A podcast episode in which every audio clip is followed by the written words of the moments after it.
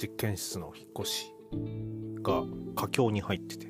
まあ、引っ越しそのものは終わったんですけれども後始末が非常に忙しい状況でしてですね本当はこんな収録なんかねあのしてる余裕も正直ないという状況ではあるんですがこんな時こそねあの楽しいことを好きなことを喋って心の平穏を保ってですね、えー、明日からの仕事に備えたいなと思っております。そんなわけで今日も夜収録でございますが始めてまいりましょう大好評最強ワールドにホゲホゲとこの番組は多感な時期にプロレスと最強スーパープロレスファン列伝に出会ってしまったハッスルジョボが長い年月を経ていろいろ悟ったつもりで全く悟れていないプロレスのあれやこれやについて好きに喋ってしまうポッドキャストです。えー、本日は、えー、全日本プロレス、えー、新日春ジャイアントシリーズ、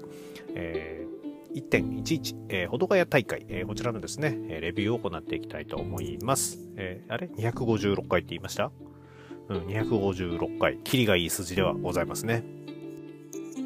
えー、第1位、えー、タックマッチ10分一本勝負、えー、吉達シーバ王子 VS 田村段佐藤光ということです。えー、シーバ王子選手がですね、やはりかなり動きが良い、えー、全日本プロレスの、えー、ジュニアにあまりいない動き、まあまあ、ドラゲーメソッドの、えー、選手ではあると思うんですけれども、え、やはりあのこの中に入ると、え、全日本プロレスジュニアの中に入ってくると非常にやはり目立つ動きをしてくれます。えそこで、えしかも、え負けん気が強くて、え田村段、佐藤光とぶつかった時のですね、え勢いっていうのが非常に良いので、えこのままですね、うまくレギュラー参戦してくれるといいなというふうに思っております。え試合結果こそですね、え9分04秒脇固めということで、最後ね、あの佐藤光選手が押し付けるような脇固めでね、あのタップを奪っておりましたが、えー、まあこういった、えー、技にもね、あの対抗できるような、えー、テクニックを身につけていくと、まあ、ハードヒットね、あの参戦とかもしてますんで、そういった方のね、あのー思惑ってのもあるでしょうから、えー、ここでですね、えー、さらに、えー、飛躍していけば、えー、全日のね、あの、ジュニアバトルオブグローリーとかにもぜひ、えー、参加してほしいなと思いますのでね、あの、このままレギュラーで、えー、参戦し続けてほしいなと思います。第2試合、えー、シングルマッチ、10分一本勝負、えー、大森隆夫 VS 井上正雄です。えー、まあ、前回のね、そのアジアタック以降ですね、パッとしない。まあまあ、正直アジアタックの 4way とかでもね、ちょっとパッとしなくてですね、うん、ちょっと50周年のね、あの、確変が何だったのかっていうのをちょっとね、あの、ファンながらにですね、ちょっと思ってしまう。えー、で、この日の試合もね、その、グーで殴った、パーで殴ったの話で、まあ、淵さんみたいなムーブをしてて、まあまあ同じ50過ぎて、えー、ね、他の団体で活躍している杉浦選手とか小島選手とか、えー、と比べてしまうとですね、この大森高尾 VS 井上正雄というのがですね、えー、まあ本当にね、あの好きな選手でありながらですね、えー、ちょっと見ていて辛いなというところがございました。えー、とはいえ、その、まあ明るく楽しくの楽しいところを担う、えー、まあファミ、かつての、えー、ファミリー軍団 VS 悪役紹介みたいなね、まあもうそれやってた頃の馬場さんの年にね、もちろん大森さんももうなってるわけですから、まあ、体の負担を考えるとね、えー、そういう風になっていくとも仕方ないのかなと思いつつですね、えー三冠戦とかね、えー、世界タッグ見た見通しては、見た、見て応援した身としては、ちょっと寂しさを、えー、感じずにはいられません。まあもちろんずっとファンではいるんでね、あの、応援はし続けますけれどもね、というところで、まあちょっと、まあまあコンディション作りもね、ほんと大変なんだろうなっていうのは、えー、見ていてわかります。えー、第3試合、えー、シングルマッチ15分一本勝負、えー、ブラックメンソーレ VS、えー、ブラックタイガー、えー、こちらをですね、えー、あ、さっきの試合言ってなかったか。えー、大森高尾 VS 井上正雄、8分19秒アクスボンバーからの片指固めとなっております。えー、で、第3試合改めまして、ブラックメンソーレ VS ブラックタイガー、こちらの方が、えー、6分17秒ダイビングエルボードロップからの、えー、片指固めということで、ブラックタイガー選手が勝っております。えー、ちょっとね、あのプレビューではかなりその、えー、塩っぽい試合になるのを懸念していたわけで、まあまあ、ぶっちゃけ、えー、ハードルが低かったからこそ、えー、まあそこそこ楽しめたっていうところはあるんですけれども、えーまあね、デスバレーボムを返した、えー、ブラックメンソーレ選手が返したりとかですね、えー、あとはその最後のダイビングエルボードロップの勢いがものすごくて、えー、本当に、えー、ブラックメンソーレ選手死んじゃうんじゃないかっていうぐらいのね、あの勢いで落ちてったのはね、えー、ここは見どころだったのかなとは思っております。まあ、それ以外はね、あの、金的をめぐる、えー、攻防とかね、あのうまくリー・日韓さんの目を欺いてっていうこともやっておりましたけれども、まあまあ、えー、想像していたよりは、えー、マシだったかなというところで、えー、まあ、ブラックタイガー選手もね、あの、本当ね、ブラックタイガー選手っていうよりも、そのブラックメンソーラ選手のね、対戦相手が、えー、イザナギ選手の対談によっていなくなってしまったことっていうのがね、やはりぽっかり大きな穴になってしまってるのかなっていうところでですね、え、ここをうまく、え、明るく楽しく、の部分がですね、うまく埋まらないことにはちょっと、え、前半戦、えー、全日、本、全日のね、その、工業トータルで見た場合の、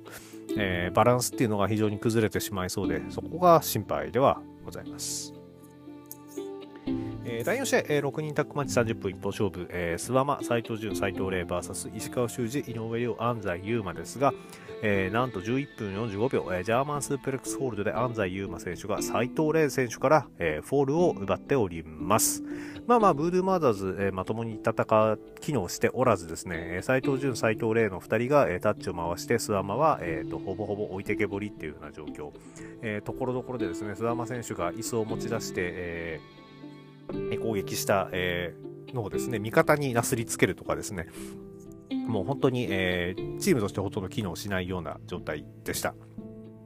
え一方、石川修司選手はね、うまく若手を使って、まあちょっとね、井上選手が捕まる時間も長かったんですけれども、まあまあ、あの、耐えて耐えて、え、最後の一発で、え、安西優真にが、え、しっかり決めるっていうようなですね、シチュエーションにつなげたっていうのは、まあここはうまく、えー、若手をちゃんと導けた石川修司の方が1枚上手だ上手だったということではないでしょうか。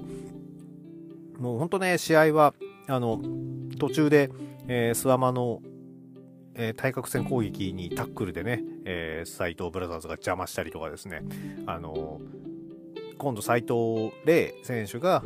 えー、パイルドライバーしようとしたところを諏訪間選手が、えー、ジャーマンに行けっつって、えー、ジャーマンにを無理やりかけさせてそこにラリアットからのまああのよくあの諏訪間と芦野のコンビの時にですねやってたのラリアットとジャーマンの、えー、組み合わせっていうのですねこれをやろうと見せかけて、え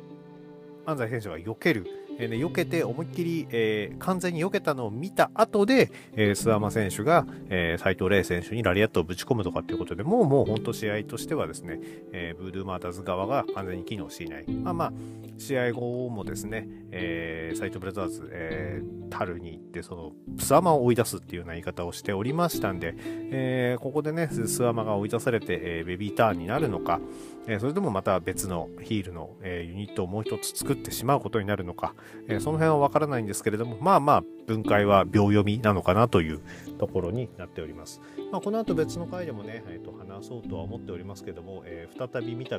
えー、諏訪間斎藤潤斎藤麗のコンビっていうのは、組むことになっておりますが、えー、また同じような感じにはなっていってしまうのかなというところで、まあ、ただ、え、ー、と、そういう意味では、あの、分裂、えー、騒動っていうのは、え眺めていると面白い部分ではありますんでね、えどうなっていくのか。まあ、斎藤潤、斎藤麗のね、あの、暴走っぷりっていうか、その、まあまあ、あの、下にはつかねえぞっぷりっていうのが、なかなかこれはいいのかなと思います。えー、第5試合、えー、セミファイナルは、えー、タックマッチで、えー、カードが変更になったやつですね。えー、本田隆起、児玉悠介の GOAVS 鈴木みのる大森北斗組となっております。えー、試合結果は、えー、10分55秒、無双一戦からの片指固めで大森北斗が本田隆起を仕留めております。まあ、あの本田選手がね、来たばっかりの頃っていうのは、え、ー、と、北斗選手がちょっと、えー、1個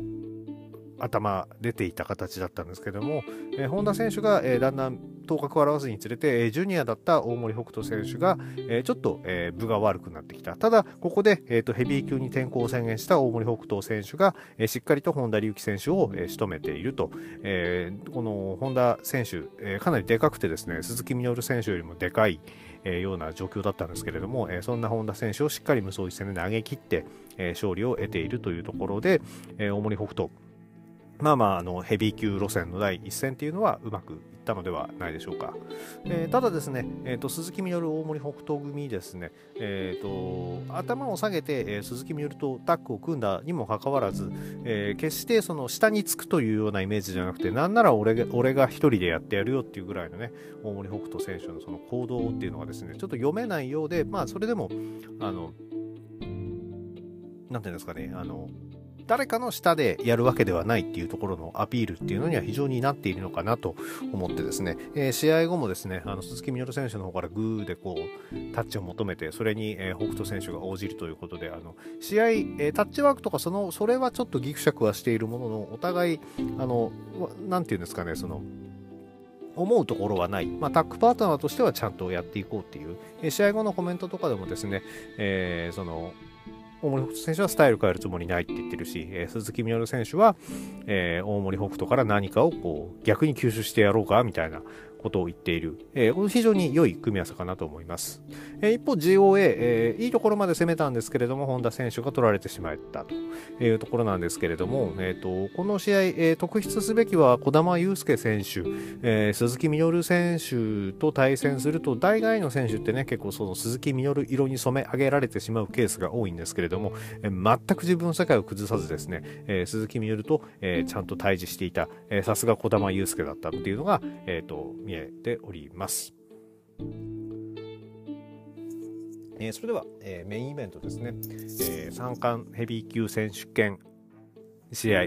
世界タッグ選手権試合世界ジュニアヘビー級選手権トリプル前哨戦、えー、6人タッグマッチ30分一本勝負ということで、まあ、宮原健とライジングハヤトのネクストリームにカズ林が加わった、えー、珍しいチームに、えー、野ムヤギヤギ、えー、ということで、えー、青柳優馬、青野村直也、青柳敦樹ということです、えー。試合結果は14分29秒、ファイナルカットからの片指固めで、えー、挑戦者がチャンピオンから直接フォールということで、まあまあこの試合本当に挑戦者、えー、すっげえ張り切ってましたね。えー、試合後のマイクも言葉の意味はよくわからんがとにかくすごい自信だっていうようなマイクでしたし、まあ、あとはねあの宮原健とあのゲストをいじるのも得意なんでね、えー、林林っつってめちゃくちゃいじってましたね。えーただ、えーと、これが、えー、いい声援になったんでしょうね。あの青柳敦樹選手、えー、チャンピオンのですね勢いをしっかり止められるような、えー、ことをしておりました。えー、野村直也、えー、青柳優馬に関しましては、やはり狙いは宮原健人というところがあったんだと思います。えー、うまいことですね、あのタッチワーク見せてですね、えーえー宮健と拓也のですね、えー、徳谷フォローバック、こちらをですね、えー、同質することなく、えー、宮原健人に炸裂させるのでですね、えー、精神的揺さぶりをかけていったりしてですね、まあまあ、あの、前哨戦ということではですね、えー、ジュニアの方が、えー、負けてしまった、チャンピオンの方が負けてしまったわけですけれども、えー、挑戦者組、えー、最後のマイクアピールでもですね、あの、自分たちに勢いがあることを、えー、示しておりまして、まあ、この後ね、本当に、まあ、特に青柳選手は2連戦控えておりますんで、えー、宮原健と、えー、輝ける太陽をですね、どう、え、追従してついをどう落としにかかるかっていうところがですね、え、非常に、え、楽しみな、え、一戦、そして、え、そこに向けての、え、非常に面白い、えー、前哨戦だったのではないかなと思っております。えー、やっぱりね、保土ヶ谷の大あの公会堂あの何回も言ってますけど非常に見やすそうでいいなと。ただちょっとこの日は客入りが若干少なめだったかな。まあまあまあ、えー、お正月そして、えー、あんまりねその目立った、えー、のもなくてまあ鈴木みのるの参戦ぐらいだったんでしょうかね、えーと、目玉というと、えー、そういう状況だったんでね。ちょっとあの寂しい感じはしましたけれども、やっぱり拍手もね、あの、客が少ないとちょっと少なく聞こえるので、337拍子とかも、えー、少なえー、ちょっとボリュームがなく聞こえてしまうのは残念なんですけれども、まあ、それでもあのメインイベントあのかなり盛り上がりましてやっぱりこのクオリティを出してこれるのであれば、まあ、全日本プロレス、えー、いつまでも楽しく見れるんじゃないかなと。まあここにねやっぱり宮原健人がいたいたからこそなんですけれども、えーまあ、もちろんね、そのずっといてほしいですし、あれなんですけども、抜きでも、えー、そういった、えー、戦いができるように、えー、それこそ全自身時代、え宮原健人が提唱しつつも、宮原健人が、えいなくてもいいような新時代っていうのをあのうまく築いていってほしいなと、まあ、若手はね、え徐々に育ってきておりますんで、えそんな形でですね、え全日本プロレス、え眺めていけたらなと思っております。えー、では本日はこれぐらいにいたしましょう。えー、この番組では皆さんのご意見、ご感想をお待ちしております。Twitter のハッシュタグ、今日ほげでのつぶやきや DM、リプライ、または質問箱の方にお書きいただければお返事させていただきますので、よろしくお願いいたします。それでは皆様、ワイルドな一日をお過ごしください。